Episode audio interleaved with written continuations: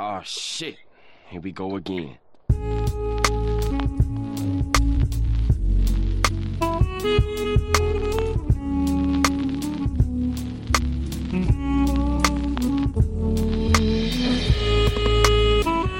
What's up, ballers?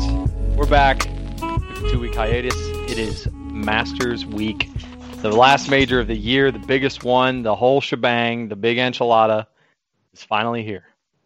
I didn't think it was ever going to happen, but we got it. They did it. Everybody did it. We all did it. We're here. We got the whole crew in the booth. We got Jakey calling in from the Great White North. Jakey, what's going on? What's up, everybody? What's the weather like up there right now? Unbelievable. The nicest November I can remember in my life. Yeah. Wow. And you're new member now. How's that going? Phenomenal. Club is a big time upgrade. I hope some of our followers on Instagram saw my little kind of course tour the other day. But yeah, it's big time upgrade, really good golf course, good design, and nicer amenities. Got a little pool club action with it, so it's a good deal. Love that. That is awesome. We also have the other Scalicci bro in the booth, who will be backpacking me hopefully next week in the member at the Cone. Vinny, what's up, brother? What's going on? Happy to be here as always. Sounds like it. Sounds like you're having a great day. I'm having a fantastic day. It's been a great 10 days. We a wild 10 days. We had an election, and we had live golf in Houston, which we're going to talk about here in a second. Now we got Masters Week. I also found out tomorrow's a holiday. Apparently, a big veterans guy, and it's Veterans Day tomorrow. So SAP gave me the day off, so I'm going to go play some golf in the morning. Then we got a little soccer playoffs tomorrow night. Me and Vinny and try to take them down. We got the number one seed first match, so we'll see what happens. Wow. Yeah, it's gonna be huge. We'll see if Vinny can hold it down in the back, and I'm gonna if I can score a couple goals. And all right, let's talk some golf. So we had Houston Open last week, which obviously is a good one for me and Vinny. It's here in our home city at a new course, Memorial Park.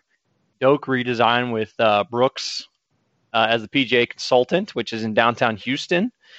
Vinny and I were able to go out there together on Friday, and then I was out there on Saturday with a few other folks.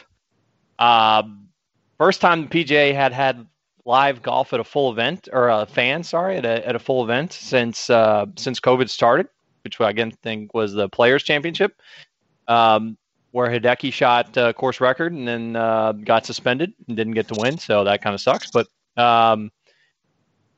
first time full field with fans. They had 22,000 to 2,500 on property all 4 days. They did have some fans last week in Bermuda, but it wasn't a full field. So, Vinny, curious to get what your thoughts are, and then I'll kind of chime in, and then we'll kind of get Jake's take on it from watching it as a viewer on TV. Yeah, I mean, I guess I have to start off by basically apologizing because I shit on Memorial, in the past, and I said that there was no way it was going to be ready, even though it's a sick course. I didn't think that they were giving it the attention it needed, and guess what? It turned out to be way better than anybody in Houston had anticipated. It played tough. It showed its teeth. All the tabletop greens that Doak planned for turned out to be, a problem for a lot of people. So I was really happy that the course played tough. I felt like a proud father to a young golf child. And, I was really happy about it. It was fucking sick. Yeah, it was. And you had Viktor Hovland last week, who I think T15, so decent finish for you, who keeps you still in the top spot in our pool. 200,000 points, is that right? A couple, maybe a little bit more. 230 something in first. So the ultimate sweat going into the Masters with like $11,000 on the line, right? Something crazy about that. That's right. Ooh, life changing. Love that. That's huge. Wow. I do not know what the feelings will be for you on Sunday. I guess first you need JT, who I think you're going to be taking. We've talked about it. We'll talk a little bit more, but really, first goal is you need your horse to make the cut. So you're going to be sweating for 2 days on that. That's right. And then big sweat on Sunday if your guy's in contention, especially if there's someone else that's pushing you. So would love to get a live cam on Vinny on the couch on Sunday. That would be incredible. With like a little heartbeat monitor. Yeah. Let us know what the blood pressure is. I actually I can that can be arranged if you want. We need to make sure and have Nicole with you on standby in case we need to get an EMT over there. Yeah, fucking life alert. Your ass. Life alert. Oh shit. All right. So so your guy did well. Yeah, I went out on Friday and Saturday again. Like Ben said, nothing but good things from me. I thought they did a great job, the city prepping the course. I thought there was never any point where I thought there was too many fans there, was uncomfortable. Everybody was wearing their masks unless they were drinking or eating. They set up 5 tents. They didn't tell you where the tents were. So when you picked bought your tickets, there were different colors. They had a tent on 16 green, 17 box, which was the par 5. They had one on 17 green, 2 on 18, and then one over by 10. I thought they did a great job. They did free food for lunch every day, and then all the drinks you had to pay for, but they were not expensive at all. It was like $4 or $5 for a beer. It was great. So it was great to have live sports back. Memorial did a great job. Those greens were really tough. They had some tough pins. They had a great field. I hope the field is this good next year. I realize it's not going to be the week before the Masters, but I think that the players said good things about it, and I'm hoping that we could potentially, in a year or two, get this moved out of the fall and back to the spring, where I think it deserves to be, which should give it a better field. But number one player in the world, DJ, was there. He heated up on the weekend, shot 66-65, finished T2 with Hideki, who played really well. He tied the course record on Sunday, shot 63. Brooks Koepka, who was tinkering with a new driver on Thursday, Friday, shot 65-65 on the weekend to prep for his last major of the year. And then Carlos Ortiz, who has made a couple runs, young guy, 24 years old, who makes Texas his home now up in North Texas near Dallas. He went to the University of North Texas. Got his first win on tour, and he shot 65 on Sunday to win by 2 over Hideki and DJ. Jake, I'd love to hear your take on what you thought about the tournament, since you weren't there in person, and what kind of your overall thoughts.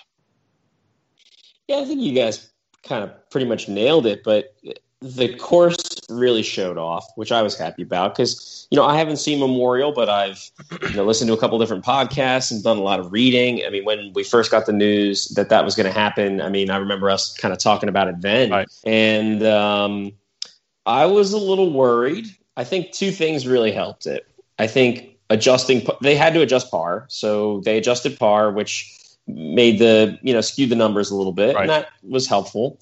And not that par necessarily matters, but I do think it made it more entertaining in this situation. And I think the other thing is you see Doak really must have listened to some of what Brooks said because, I heard a lot of things where Brooks was talking about, we're not, tour players aren't uncomfortable in bunkers. Well, there's really not that much bunkering out there, and tour players are more uncomfortable when the ball kind of rolls away from where they think it should be, or they're faced with kind of awkward chips and pitches off of short grass and tight lies. And you know what? You got that throughout the week. I think that, in combination with the fact that they were playing on some bigger greens, it gave you some scores that were more competitive than I thought they were going to be. And I just think the golf course really did a good job of highlighting that event. I think you're right. I think with that move to, one of the most popular municipal golf courses in America, new redesign, had a great field in its first year. And everybody knows that it's even this golf course, which is a little different than golf course in Houston, still a good prep for the Masters because of all the short grass. Mm-hmm. I mean, I would love to see them slot that tournament back into the spring in a couple years. I thought that was cool. And I think Carlos Ortiz, good winner, battlefield promotion from the web, guys really kind of been, in the mix here and there, and, you know, had the birdie 18, did it. So kind of a good win, good winner, good field, and you got to see some guys rounding into form. So I think this week is going to be really interesting, and I like that Houston came before it, because I think it was a great preview, and you got to see some different things from some different guys heading into a huge week this week. Yep. Definitely. I think, it was great. I was glad to see a lot of the top guys showed up.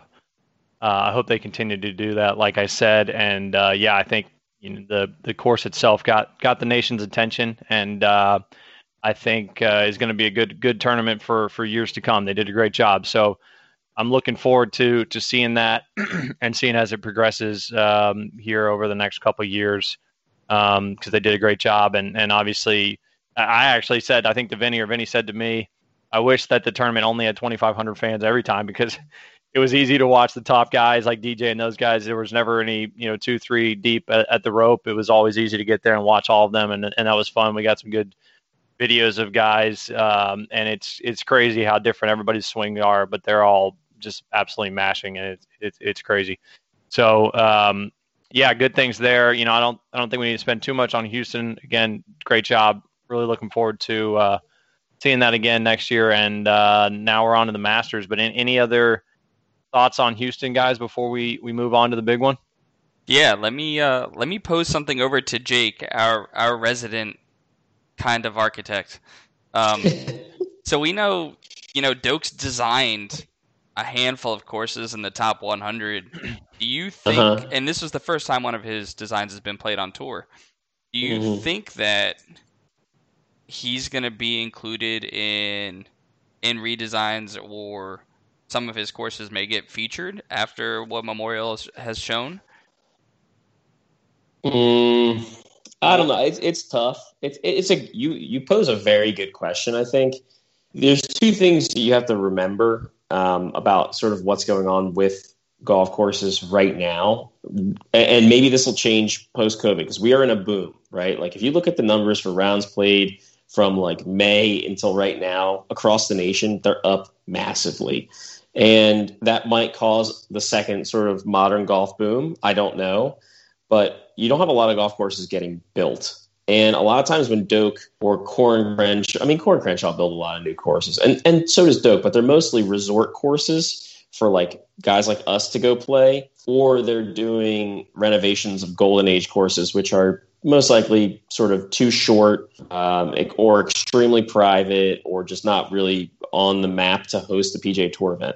So to answer your question in a roundabout way, you're not going to see a lot of Tom Doak courses on tour ever, just like you're not going to see more than one or two Corn Crenshaw courses on tour. And it's a bummer. It might take some time, but that also means that the tour has to sort of loosen up their regulations, right? Like this course, I know for a fact, when they were building it, there was a lot of scrutiny from the tour about the greens and about how much percentage slope were allowed to be in these greens. Because Doak messes with like 4% and 6% slope, and the tour was like, we don't want more than 2.5% slope for our players. So that's it's a clash of styles, it's a clash of ideas. I think it's great that it happened this way for this tournament and for this golf course. I don't think this is going to be a model that you're going to see a lot of, personally. That's sad, because I think that the green complexes were the most challenging, it was a second shot course in a way, except for, 3 par 4s playing over 520 yards. But, I'd love to see more of that design and challenging in that way. That's how you're going to keep people like Bryson from maybe breaking things. Yeah, so I think you bring up a great point where it's a golf course that really dictates like where you can and can't miss, not with hazards, right? Like it doesn't say like, okay, you can't hit it here because you're going to hit it into a marsh or water. The fact is, tour players are so good, right? Like at this point, and they're so powerful, and they hit the ball so high that like forced carries aren't really that big of a deal.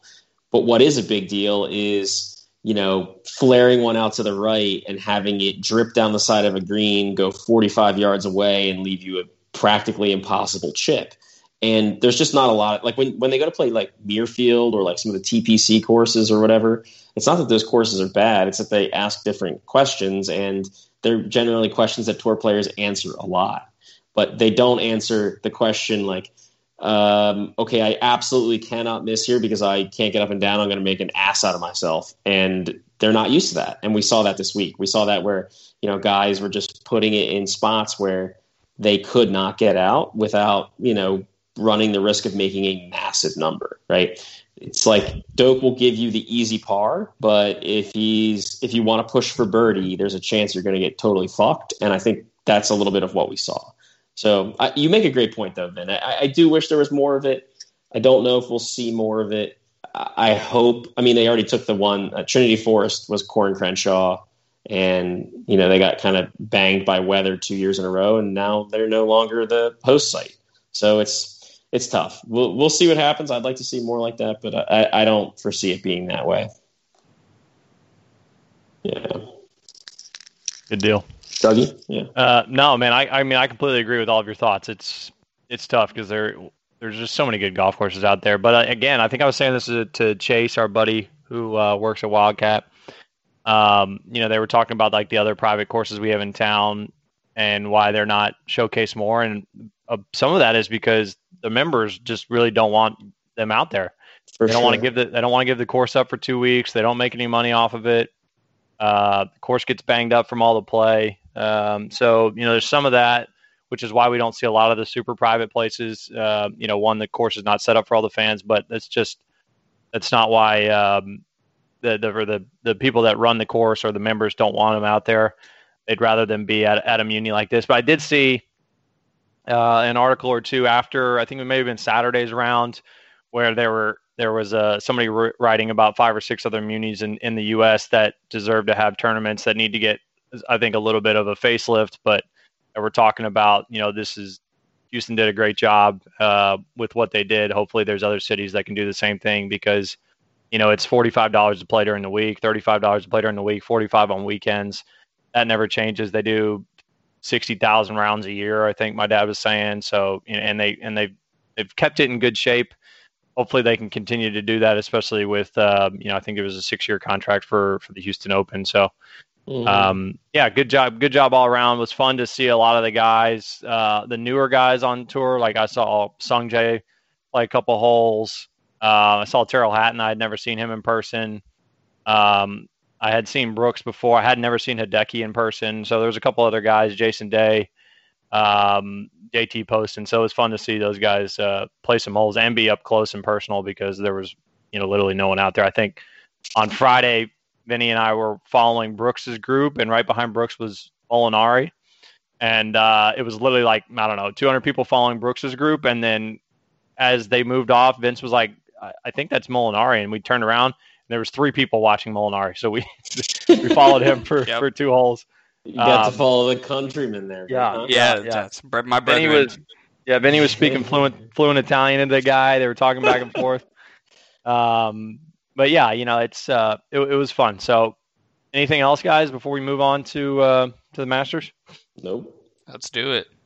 All right. So, congratulations to Carlos Ortiz, first win. Normally, in the past, you win in Houston, you get to go to the Masters. This year, not so much. He will be going to the Masters, but in April, along with a couple other players like Daniel Berger and Viktor Hovland, and a few others that I think deserve to get some exemptions to play in this fall Masters. They did not. They're watching from home, which I think, I mean, it's fair and unfair. I agree. They didn't get in for the original one in April, but come on, Berger had one of the best years ever. Yeah. And I think he really deserved to get in. I think Hovland deserved to get in as well. But you know, I guess they're there in April. It's not that long away, I guess, in relative terms, but great field this year. We got 93 players. They did make a change. They're going to be taking a cut for the top 50 in ties. Normally it's 60 in ties or 10 shots from the lead. So they're going to be doing 50, which I guess is still, you know, good percentage of the field is going to get in. And there's like, you know, Larry Mize and those guys that play every year. So there's 7 or 8 of them that they're never going to make the cut. Although Freddie and Bernard seem to make it every year. Freddie's always up around the lead after Friday's cut. So always fun to watch those guys come back and play. I think there's a certain point, like Larry Mize, dude, you shouldn't be playing. You should be giving your spot up to somebody else. And some of those guys, I understand that you're a lifetime exemption in there, but come on, at some point you're not even contending. So whatever. Mike Weir always playing. I don't even think he plays anymore, but he's playing in the Masters this week. He plays on the Champions Tour. Oh, he does? Okay. Oh, yeah. Okay. Mm-hmm. So going to be a fun one. Wolf and Morikawa making their debut at the Masters, along with a few others. Really strong field, and the first time the Masters has been held in the fall in a long time, and this is, I think it's going to be a great one. I've seen a lot of the coverage already. Tiger's out there defending his win from about 16 months ago, which was right before we played at Blue Jack, right? What, didn't you come in for that, Jakey? Yep, right around that time. Yep. Oh, so yeah. I think we celebrated that one at the old house, and then we went out and played some golf. So really looking forward to this one. I've seen the fall foliage. Looks great. They're expecting some rain the first 2.5 days. Should be decent Saturday afternoon and Sunday. I saw they're also going to split tees, which normally never happens. So they'll have guys going over 1 and 10 because of daylight, which will be interesting as well. And you're going to get guys off early and often, which is going to be awesome. So Thursday morning, like Tiger's group is going off at 6:30 Eastern time, or 6:30 Central time, 7:30 Eastern. And then there'll be the same thing on Friday. So it's going to be awesome. That was one of the things actually I liked about the Houston Open is they did the same thing because of daylight. The leaders on Saturday and Sunday went off around 10 or 10:30. So you could still do something in the afternoon after. We've got Tiger coming in to make his his defense. Bryson is looking to break the tournament. John Rahm has made the world. Yeah, John Rahm's made 2 hole-in-ones 2 days in a row. Today he made one skipping it off the pond on 16 on his birthday. I've seen Phil talking. A lot of the press conferences were today. I saw Vinny's boy JT was in there. Terrell was in there, a lot of guys. One thing I want to mention about that is some of these people ask the dumbest fucking questions to these guys. Like I think JT was in there for 20 minutes and they asked him 25 questions about Bryson. About 11, I think. Oh, it was brutal. It's so dumb. But anyways, guys, let's get your thoughts. Let's get in here and talk about the Masters. Jakey, what are you thinking is going to be the top headline on Sunday after we are done with this year's November Masters? The top headline, well, I don't want to give away my pick yet, but I think that – so I think that a couple things. The course is going to play a little bit different. The weather is going to be a definite factor. Thursday looks like it could even potentially be a washout, which is really not good, but there's clearly a potential for that there. But I think a lot of the headlines are going to just revolve around the kind of look that we're hopefully going to get at Augusta National, right? Like, no fans. I've read some things that, I mean, it's kind of tight-lipped what the networks are going to do in terms of extra cameras and extra footage and, you know, being able to see the course and play from angles that we've never seen before, which honestly, they should do that. If we get the standard broadcast with no fans, it's a miss because fans are so massively important at Augusta, and, you know, not having that is a bummer. But you could make up for some of that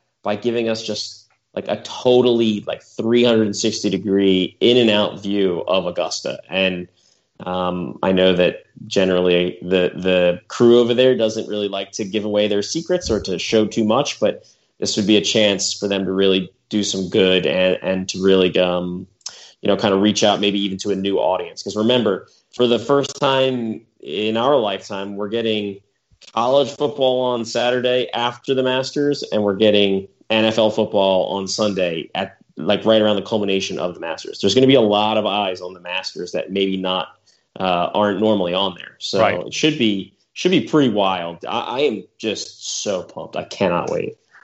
All right, Benny, what are you looking forward to? Man, for me, it's always just going to be about, in terms of a broadcast, I guess. Let's start there. You know, them showing the shots that matter. and them showing good shots that can have a just be historical in a way at Augusta. So show hole in ones by guys that are six over if it happens. You know, just like Jake kind of mentioned it. They have to show twice as many shots, I think, to give us the 360 view of what's going on out there. And they have the opportunity to do that. There's no other distractions. So that's what I'm looking forward to in terms of broadcast. I'd love to get some behind the green drone shots and some live shots with that. Something cool, get creative. I mean, at this point, there's no one out there, so might as well put a camera crew on every hole and just have the option to watch everybody's shots. That's what they should be doing. I don't know if they will, but hopefully they do. It's going to be interesting, especially with the 1 in 10 split tees on Thursday, Friday, because there's going to be a lot of golfers on the course at all times. So that's going to be different as well. I did see in the press conference today that DJ was asked a lot about the course setup, and he said the greens are all rolling about the same. There's nothing really that he's seen changes from when it's in April. He just said that the rest of the course is a little bit softer than it normally is. Although he did say that the last 2 years the course has been pretty soft because of weather and whatever the setup is. So it may play similar. I hope it does. I hope the course setup is not anything that's talked about after the round. I hope it's the golf that's talked about. So, and I hope it's not the coverage either, because, you know, there's always a concern, especially at the majors, and with no fans. Because like you said, Jake, I think it's a good point is, especially at an event like this, so prestigious, the fans are really, you know, something that adds to the whole spectacle that is Augusta National and the Masters. And it's really too bad that they aren't there, because I've been 3 times and it's the greatest place on earth. So we've got, like I said, strong field, a lot of some guys that haven't played in a while, some rookies out there. Cameron Champ's making his debut as well. Sung Jae's making his debut at the Masters. Let's talk a little bit about some of the guys and our thoughts on how they're going to do, and then we'll get in and talk a little bit about more about the heavy hitters. So, top 50 making the cut. I haven't gone back actually and looked and see what the cut is, but it's normally somewhere right around par or a couple over. Abraham Ancer is making his debut. Like I said, what do we think, guys? He hasn't played in a few weeks. Do we think how we think Abe's going to do? And do you think he's going to make the cut this week? Jake, let's go with you. I had Abe. I wrote down a list of potential winners and dark horses, and Abe is on my dark horse list. I think it's a course that really does set up pretty good for him, because generally his biggest problem is the driver. He can get a little squirrely when he's trying to, he doesn't hit it that far. So he's trying to hit it a little further. He gets a little squirrely, but we know Augusta's pretty wide. And then the guy is just a killer putter. I mean, if he gets hot on the greens, he could definitely be a threat. So yeah, I like Abe to make the cut this week. Okay, cool. Let's just for sake of time, let's just go one by one, asking you guys back and forth instead of asking both of your opinions. So Jake likes Abe to make the cut. Cam Champ making his rookie debut out there. Vinny, what do you think about Cam's chances at making the cut this week at Augusta? I don't think Cam's got the game to make it in his first appearance, even though he's playing decent. He played pretty decent at Sherwood. Mm-hmm. He's streaky in a way where he's really bad or pretty decent. I think this week falls into a pretty bad showing from him. Okay. He's playing at 12-11 on Thursday with Zach Johnson and Justin Rose. As we go down the field here, let's continue with the guys that are rookies out there rookies for this event. Our boy Sung Jae playing in his first Masters. Jakey, what do you think about old Sung Jae this week?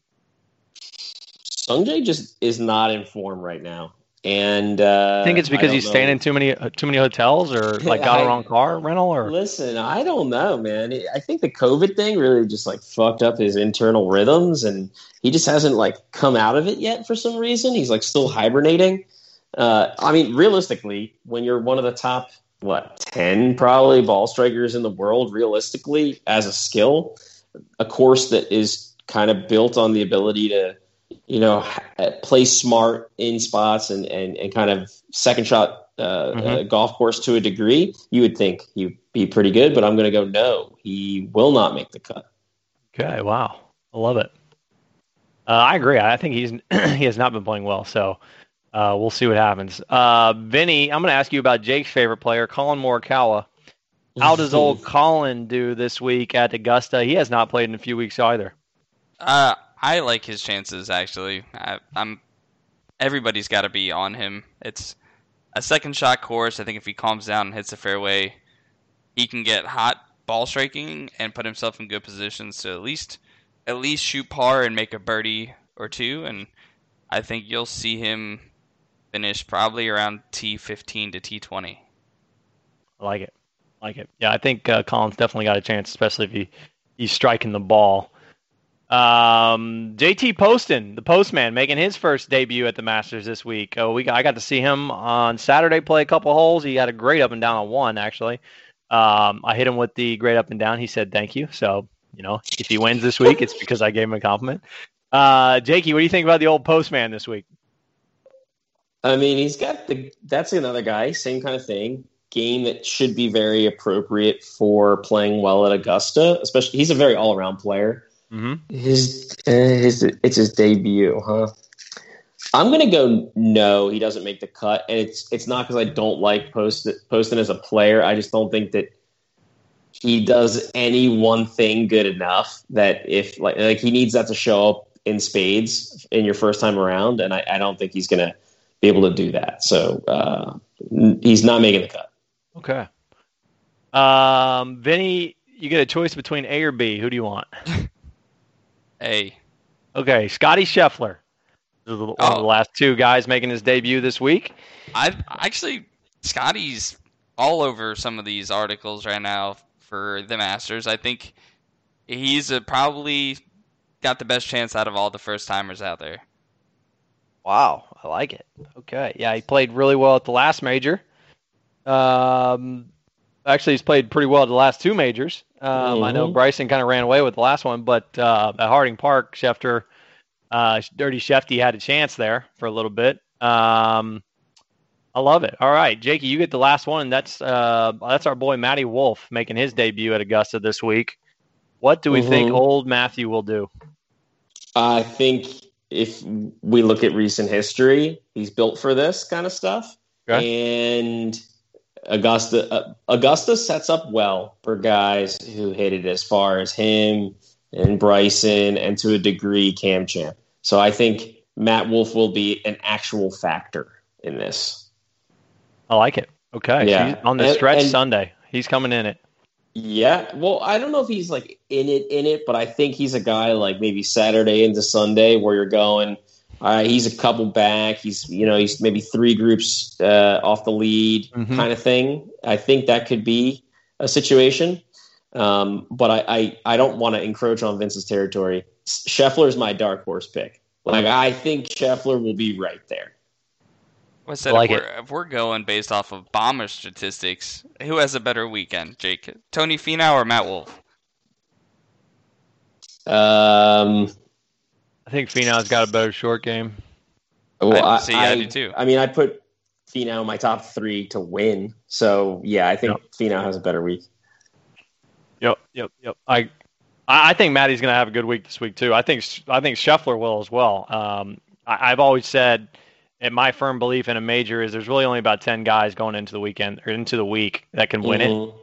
I don't know if Wolf is in the top 10, but I think he's close. I think Scheffler's right there too. I think they'll both perform well, but I think they finish somewhere around T10 at the end of the week, which I think for both of them, their first Masters, that's a win. I mean, you finish in the top 10 the first time out there. That's a great result, especially with their second Masters, which they will both probably be in, is only 5 months away. So they don't have to wait a whole another year. It's pretty much right around the corner. Right. All right. Well, let's get into what the experts are thinking. On the panel at the PGA Tour, they have picked Dustin Johnson twice, Justin Thomas twice, Jason Day once, Brooks Koepka. Nobody selected Bryson DeChambeau from their panel, which I thought was kind of crazy. The power rankings for this week, it's a major, so we got 20. T. Woo, don't know if he should be in there, but he is. He's 20th because he's defending champ. His form's been terrible. He's played once in the last 5 years. I don't know if he has a chance this week, but we'll see what happens. He's defending his fifth title, going for number 6. Also, still going for the record PGA Tour wins. 19th, Lee Westwood, who T18 2 years ago. I don't think he made the cut last year, but he's had a pair of seconds and a couple top threes. Everybody knows he's never won one. He's gotten close. He's 19th.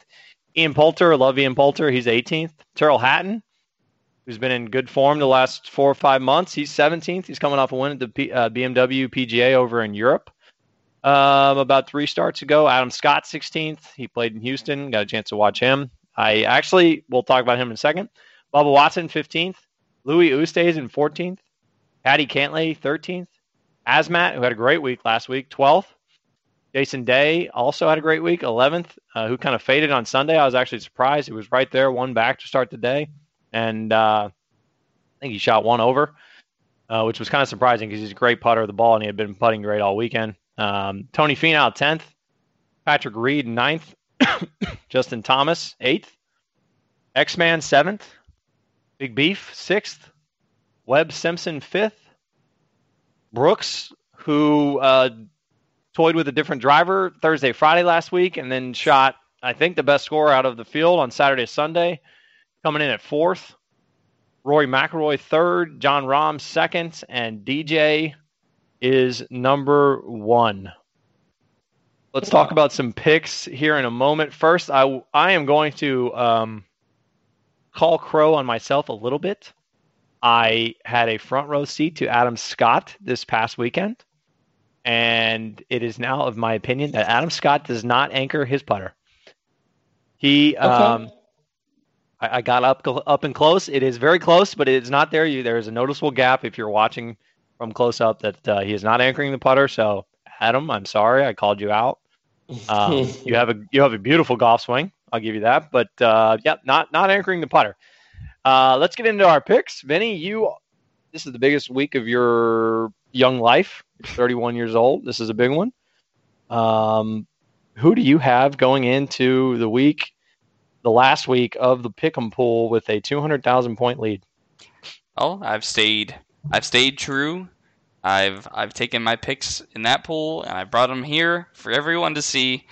And I have saved Justin Thomas all year long. For the Masters, Justin Thomas is my horse this week. He's got the best statistics in greens and reg, over 70%.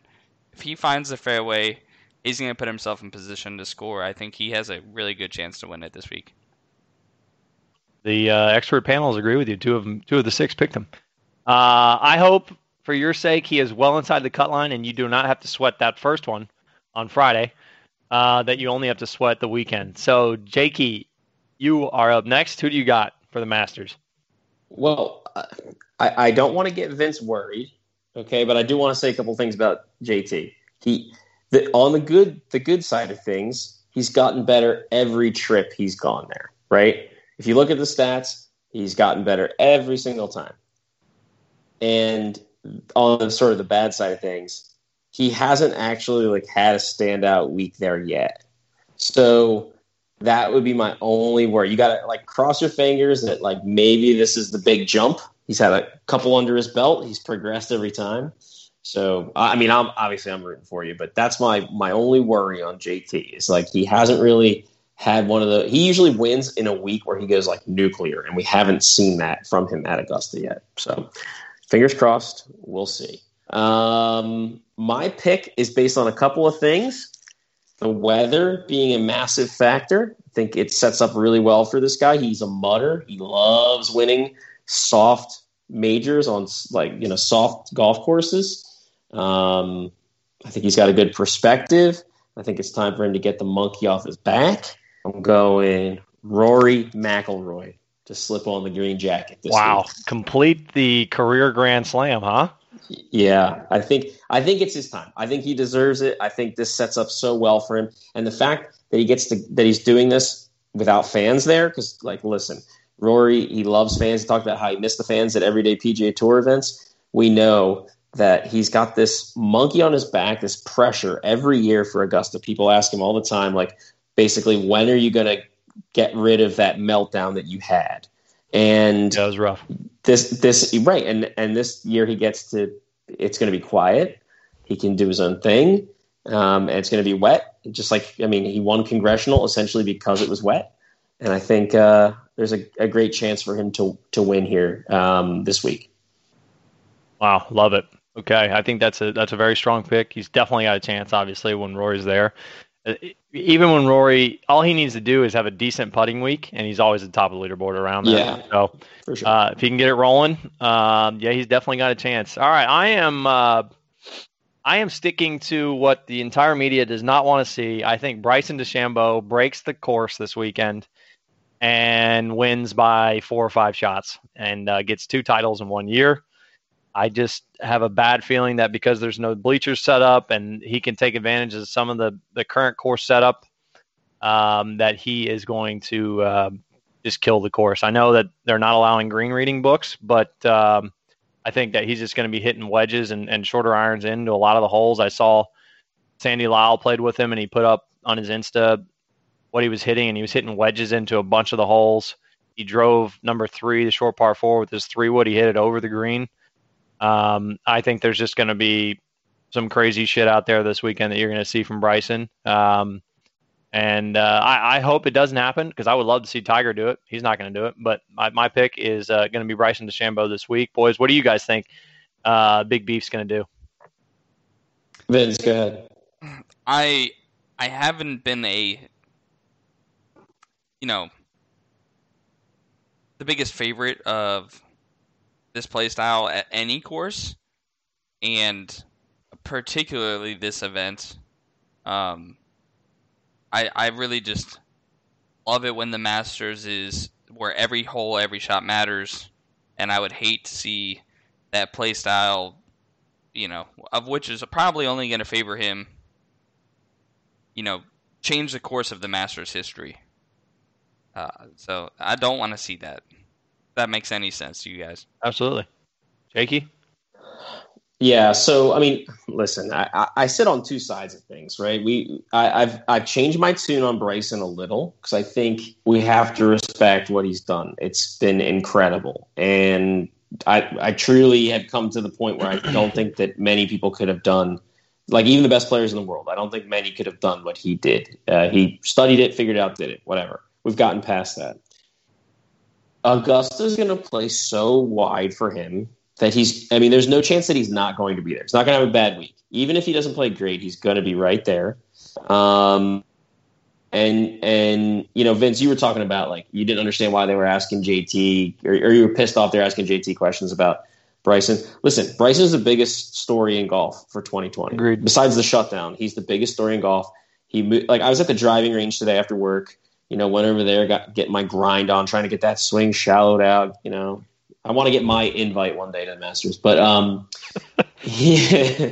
But like the thing is, like these two, like just Philly bros who like clearly were pretty new to golf and were just like sitting down there, like yelling at each other. We're talking about Bryson. Oh my God! You see, he did this. He hits it like this. He's going to torch this. He's going to do this, and like he moves the needle. To get to the end of this little speech that I'm saying here, I don't want him to do it. I think he's going to do it. I do think one good thing will come of this, though. In my opinion, no one, not the PGA Tour, not the USGA, no one in the game has more power than Augusta. And if Bryson breaks their golf course, they are going to institute a limited flight golf ball. And I don't know, it won't be immediately, it won't be for April. It might be for 2021 or 2022. But if he breaks their golf course, they're going to do it. And I love it, because that's what needs to happen. Someone needs to say this has gotten out of hand and handle the equipment. And so, like, if that's what it takes, if it takes Bryson just embarrassing the golf course, then maybe that's what has to happen. Like, you can't do what you did with Tiger, 20-some years ago, where you just you sort of morph golf holes into something different by – moving tees and planting 8 million trees. That's not an option anymore. And so, you know what? Maybe this is where we've gotten to, and this is what needs to happen. So we'll see. I do think it's interesting. You think if – sorry, Jake, do you have the end of your thought there? No, you're good. You think if Bryson has like a 4 or 5 shot lead after Saturday's round, he changes up his strategy on Sunday? No. No. Yeah, I don't think so. Okay. What do you think? Yeah, well, I don't know. I would think that he would continue to do it, but I think maybe in the back of his mind, he's like, well, this is the big one. And I've got a 4 or 5 shot lead I could probably mess around with. And, I mean, he's hitting three wood as far as some of those guys are hitting driver, so maybe just hit three wood on some of the holes. I don't know. Yeah. I think it's a possibility that we might find out. So it's definitely going to be interesting. I mean, it's going to be the story either way, right? If he plays like shit, everybody's going to be like, oh, see, golf's fine where it is. Bryson couldn't overpower it. But if he does overpower it, it's going to be opposite. It's going to be like, oh, my God, we can't expand this. I think Jake's is right. Like, they can't extend 13 anymore because it already backs up to Augusta Country Club. They can't extend. They bought that land. I know. Not to interrupt you, but, like, they bought that land. There's clearly enough room for a tee. They've sort of – you can see where they've almost laid out a tee. But at the same time, if they haven't pulled the trigger on it yet in this, like, in COVID with all this time, extended time on the Masters, right, watching Bryson do – like, they don't want to do it. And they shouldn't do it. They shouldn't change one of the most – iconic strategy holes in the game for one guy. And so, who knows? I guess we'll see. I agree. All right. Well, Big Beef going to be the big storyline all week. We'll see what happens there. I'm on him. I hope he wins it. I've got money on him. But also would love to see JT close it out for Vinny. I'm going to sprinkle a little bit on him too, just in case. Like I said, man, I'm cool with Bryson winning it, because I know where everybody else stands in the pool. But I still think JT makes the cut. Yeah, and I'm not really worried about it, his history. I mean, even if you look at Patrick Reed's Masters history before he won, you know, he had 2 missed cuts and 2 30th finishes, and then he won. So, like I said, Jake, I think if there's anything better, it's just imparted knowledge on JT to JT. And he's just gonna have. I think he's gonna have a better event. So I'm not fretting history. Yeah, JT's got the tools to win. There is no doubt about it. It's just can he get it done? Because I mean, I think Augusta. I think it does it to Rory too a little bit, especially now that he blew that lead on the back nine. Is Augusta just does something differently to you, man, mentally. All those guys say it when you pull in there. It's just a different place. Yeah. So we'll see. I mean, it may just he may just be one of the greats that doesn't win a green jacket. But hopefully he does do it this weekend. We'll see. All right, let's talk about some of the other guys. Tiger there to defend, going for his 6th title. Like I said, and the most PGA Tour wins ever. I think we all agree Tiger probably will not win unless something weird happens again, which is possible. But do you think Tiger will make the cut this weekend, Jake? Yeah, I think we kind of illustrated it last year. If there's ever a place where like true experience like matters a lot, it's Augusta, and I think experience alone can get him around the golf course, right? I mean, he was, I can't remember what year it was now, but he was like T4 in a year where like his spinal cord was about to just eject from his body. So I think he can handle it. I think he will make the cut. I don't think he'll be a factor at all, but I think he'll make the cut. Okay. Benny? I'm going to err on the opposite side and say I think Tiger's just there to host a dinner. And wow. Love it. If for some reason the cut's somewhere around +2 to +3, maybe you see him right on that line, but I really don't think he's had the year and has built any confidence leading up to this event. Okay. Interesting. I kind of tend to agree with Vinny. I would be shocked, I think, if he makes the cut, but we'll see. I mean, he's played well here pretty much every year he's played there, so we'll see what the old Tigray does. Another couple guys, Bubba Watson, who obviously two-time champ, won it in 2012, 2014, hit arguably top 3 most iconic shot at the Masters to win it.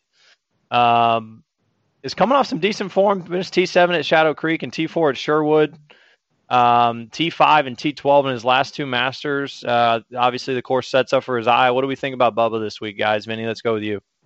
Yeah, I think there's been a lot of talk in our group about Bubba's form going into this week. I think he's got a really good chance if there's anybody who we should be worried about and, flying, as a dark horse, I would say Bubba is technically a dark horse just based on his last 3 years. But yep. A two-time winner, and he's hot right now. So, yeah, I think he's going to play great and has the potential to win this too. Jakey? Yeah, I mean, I might not love Bubba the guy, but I love Bubba the golfer. I love what he does with the golf ball. The course, something happens to him when he's there. It's very clear. It unlocks some sort of artistry in his brain. And Vince is right. He's had a bad couple of years, but he actually recently has spoken a lot about issues with, finding a diet that worked. He was having, stomach problems. He was battling anxiety, depression, and it was coming through in his putting. Guy could barely take the putter back, and he's had a good year this year. He's looked like a different guy. But he's also no longer what he was in terms of length and things like that. But he's going to be there. I think if he has a good week on the greens, he'll be there. Yeah. Okay. Yeah, I agree. I think Bubba's got a real shot this week. Let's go with some of the guys that are in some recent form. Hazmat, Japan still looking for their first major as a country, not just from a player, but as a country, still looking for their first major. I think obviously Hideki's their best chance. He played really well last week in Houston, and has been playing well lately. He's 7 for 8 in with 4 top tens at or top 20s at the Masters. Vinny, what do you think about Hazmat? Yeah, I think he's the same way as, in a way, very similar to JT. If he's in the fairway, you can see him hitting some great iron shots from about 180 and in. I think it's a very strong suit of his game, and something that Augusta may ask of him this week, especially if it's soft. And I think he can play well as long as he... We've seen this from him. If he blows up early, he's like a head case. He'll just be out of it. And then at that point in time, you could just, say, see you next year for him. But if he's there and starts pretty well, I think he's another guy that we're going to see finish inside of the top 20. Okay. We haven't talked too much about him, but Brooks Koepka, I guess, flying under the radar, maybe not. I don't know. Jakey, what do you think about Brooks this week?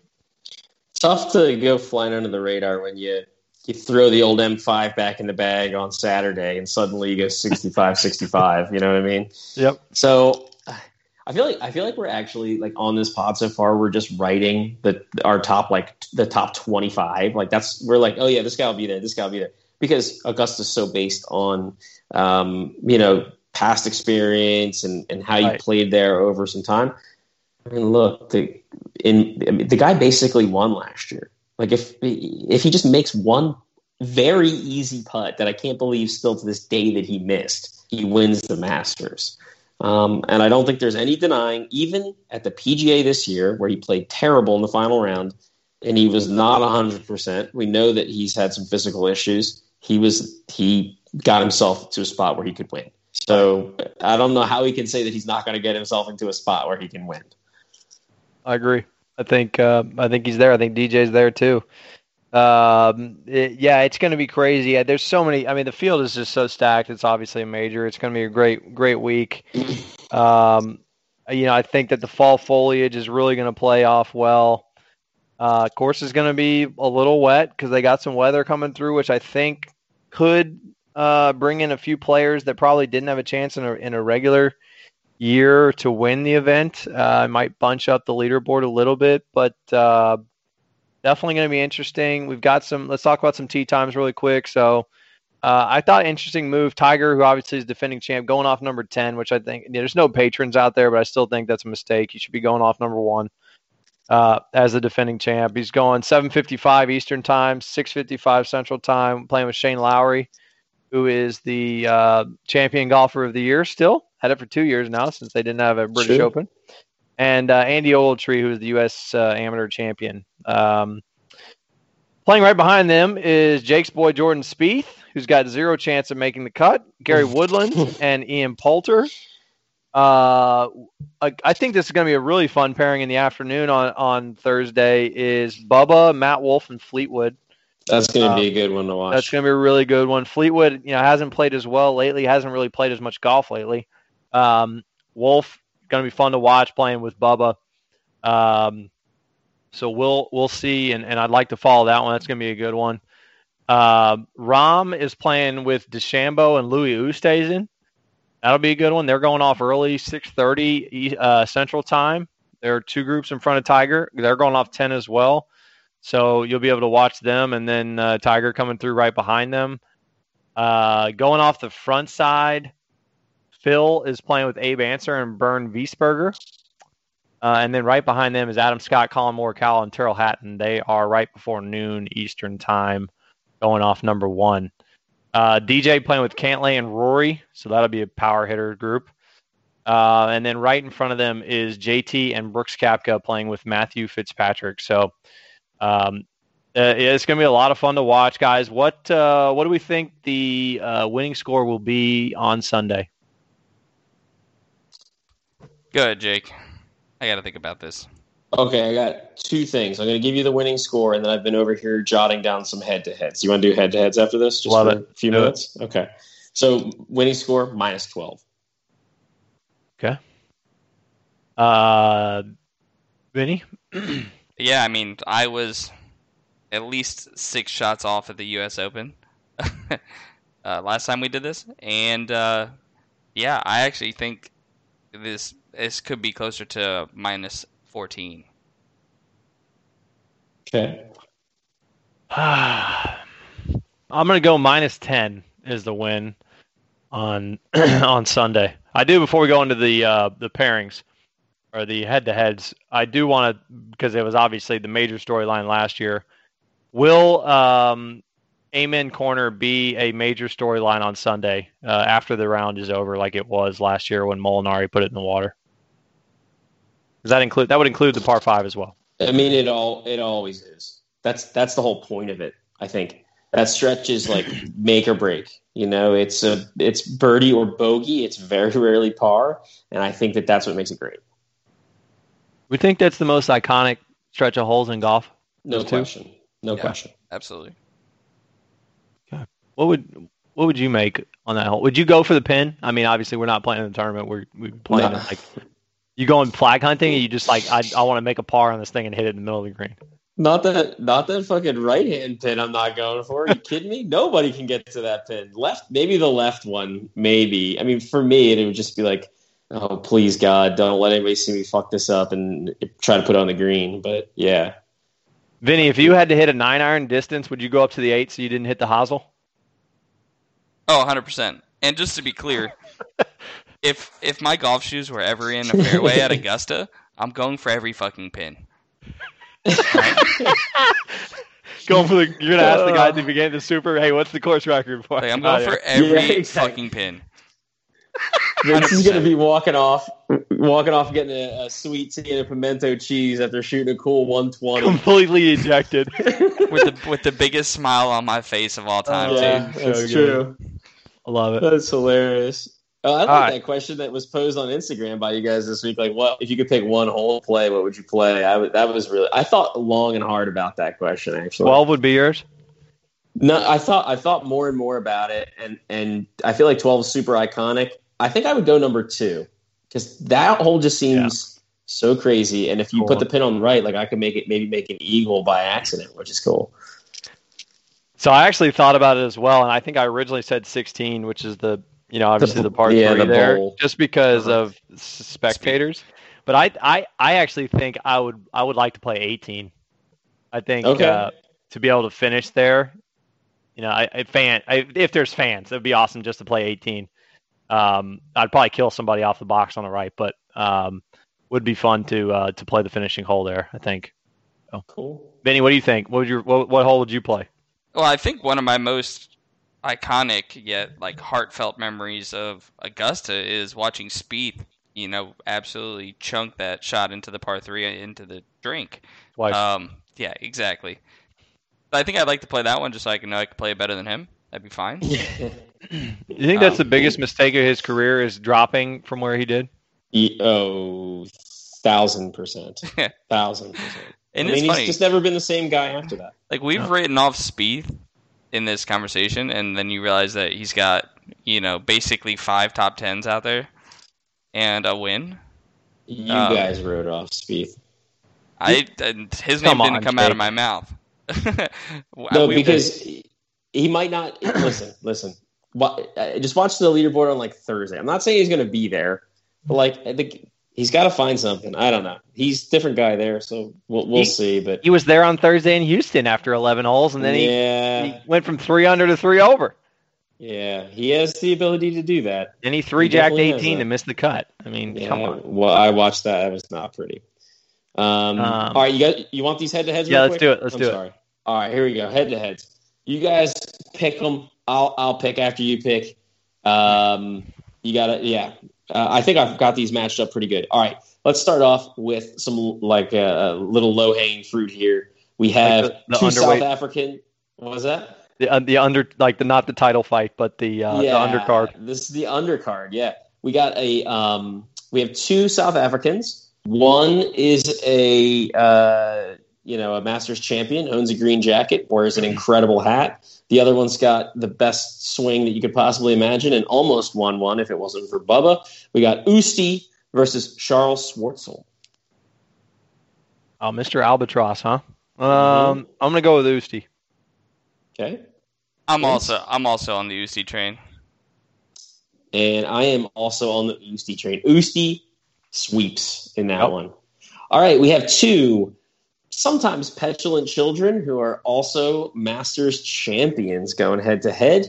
We got the artist, Bubba, and the asshole, Patrick Reed. What do we think? I'm on Bubba this week just based on trend. Yeah, and God forbid Patrick Reed does something illegitimate. I would hate for that to be a storyline this week of all weeks. So I just don't want to see his name out there at all. I'm going with Bubba, but I would love to see Reed do something stupid. Listen, Vince, you're not going to. It's a different America now. No more cheating, lying, and stealing. So don't have to worry about Reed there.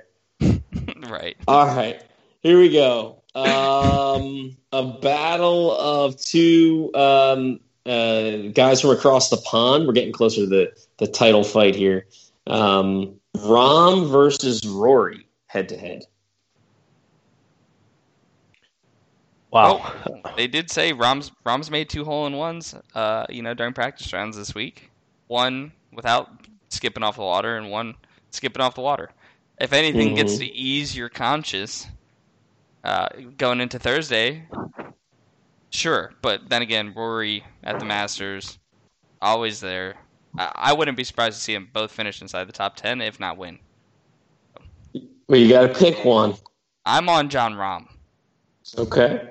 I think there's so many storylines. I think Rahm's flying under the radar a little bit. I'm going with Rahm. I actually think that's a great point. I already picked Rory. I'm going to stick with Rory, but I think you make a good point. Rom somehow one of the best players in the world. What is he, top 2, 3? Yeah. And he's not even being talked about. So yeah, really, that's a great point. Let's go two guys who can go absolutely nuclear on the golf course. One of them was mentioned earlier in this pod. Hideki Matsuyama, head to head versus terrible Tyrrell Hatton. Wow. Hatton's been balling. I would love to see this match, especially if it was like a real head-to-head and Tyrrell started losing his shit and then Hideki started like pausing at the top to fuck with him. That'd be great. I'm going with Tyrrell this week because I think Terrell's got a shot at winning. Okay. Vince?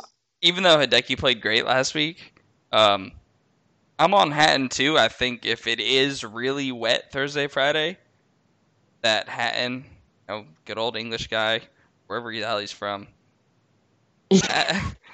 He's gonna play better.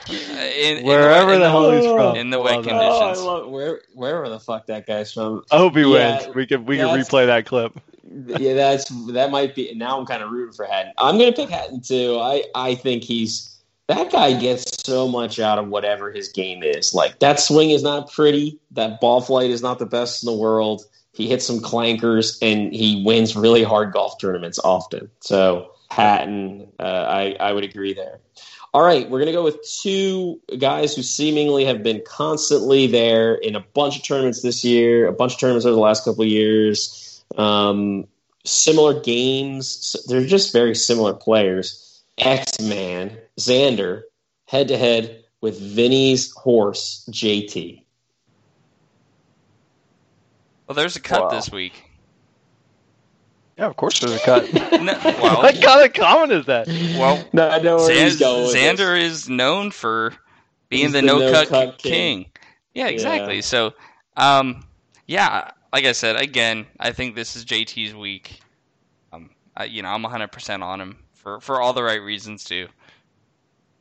I'm riding with Vinny's boy, JT. Just for Vince. Man, yeah, I might just do this for you, Vince, and ride with JT. Man, it's tough because Xander really is good at Augusta. I'll go JT. All right, I'll go JT. All right, this is in the neck. This is like the final sort of co-main event. No, because you know what? I shouldn't even say that. I forgot that I put a couple of these other ones in here that are kind of like fun ones. All right, two Aussies head-to-head, a guy who always plays great there and a guy who actually won there. Jason Day head-to-head with Adam Scott. Wow. J-Day. Okay. Yeah, I would say Jason Day right now, just based on form. Even though he didn't play particularly great on Sunday here in Houston, he still shot 8 under on the event. There hasn't been a word about him having a back problem. I think he could probably have a pretty good week still. Yeah, I think Jason Day deserves some focus. He plays so good there. He has been playing a lot better. We haven't heard a lot about injury stuff. I'm going to ride with Day as well. I think that would be a phenomenal storyline. As much as I'm not a huge Jason Day fan, I think it would be really cool to see him contend and potentially win at a place he's come close before. All right, two golfers sort of lost in the woods. We've got all style, no substance. Ricky Fowler versus the man just kind of wandering in the wilderness, Jordan Spieth. Head-to-head, at Augusta, mind you. The two best friends having mediocre years at best. Well, yeah. You know, God, I don't even know which way to lean. Like, truly, don't even know which way to lean here. Can I vote for other? Can I vote? Yeah, sure. Yeah, okay. Can I get a write-in? I gotta write it. Should we write? Should it be Ricky versus Jordan versus Smiley Kaufman? Yeah, I'd probably take Smiley because he's not playing. Yeah, I think hilarious. I'll take Ricky, I guess, because I don't think Jordan's there. I know he's played well at Augusta. It's kind of his home, but it's not Ricky happening right now.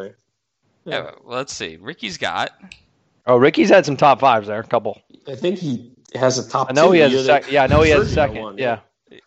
Wow. So he's got 3 top 10s and 2 other top 15s. So 5 top 15s, if you will. Oh, really good.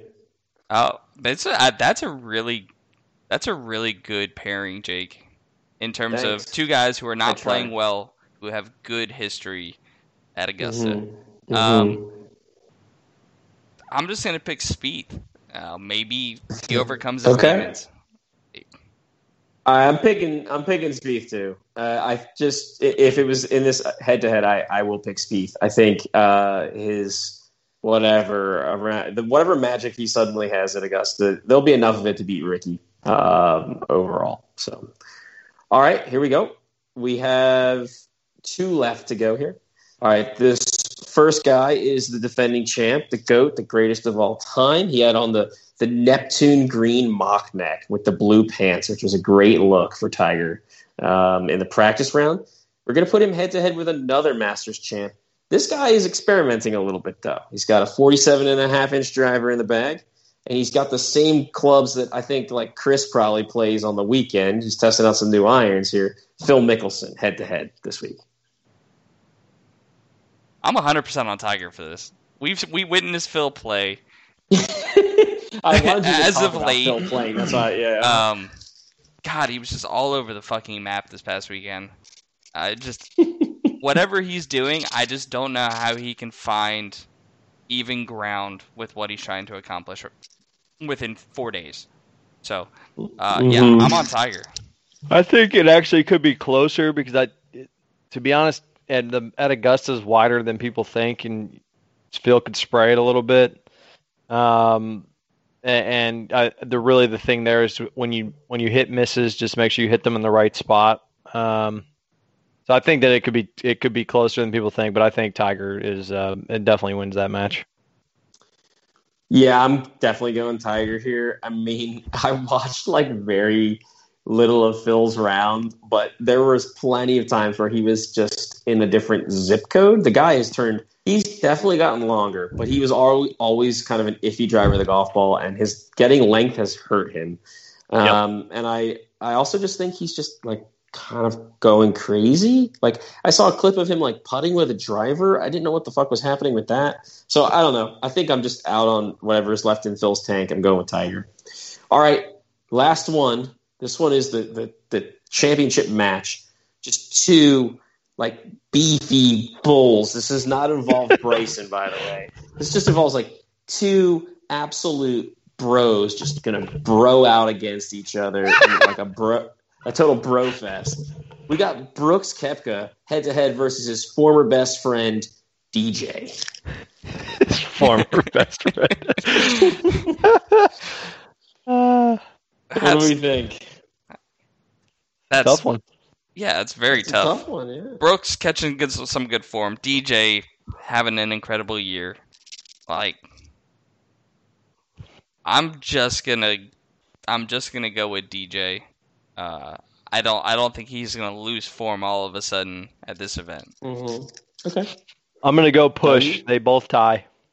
Ooh, I didn't even give that option, but I think I'll allow it for this one because I'm very borderline on this. So I like that.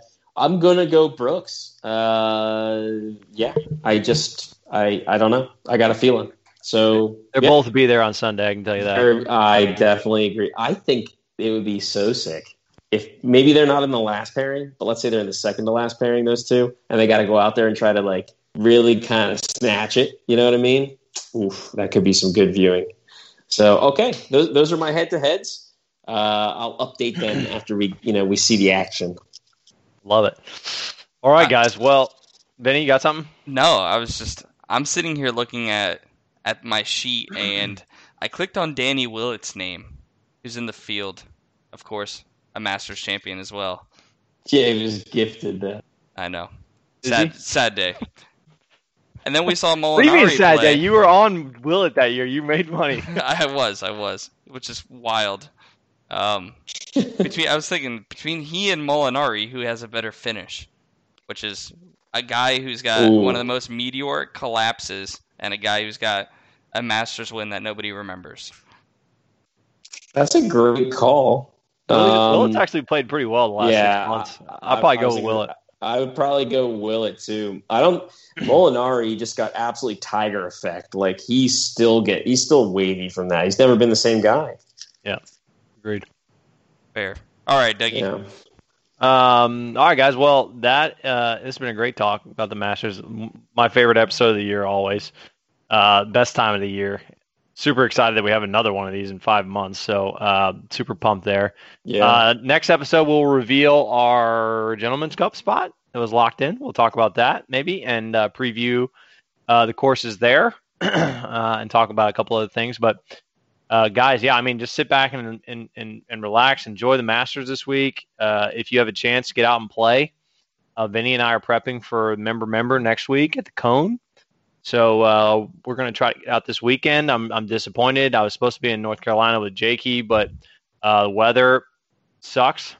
Not looking good. It always rains on us for some reason when we go there, and it's supposed to rain all weekend for that hurricane coming through. I think the same weather that's supposed to hit Georgia. Yeah, so. Mm-hmm.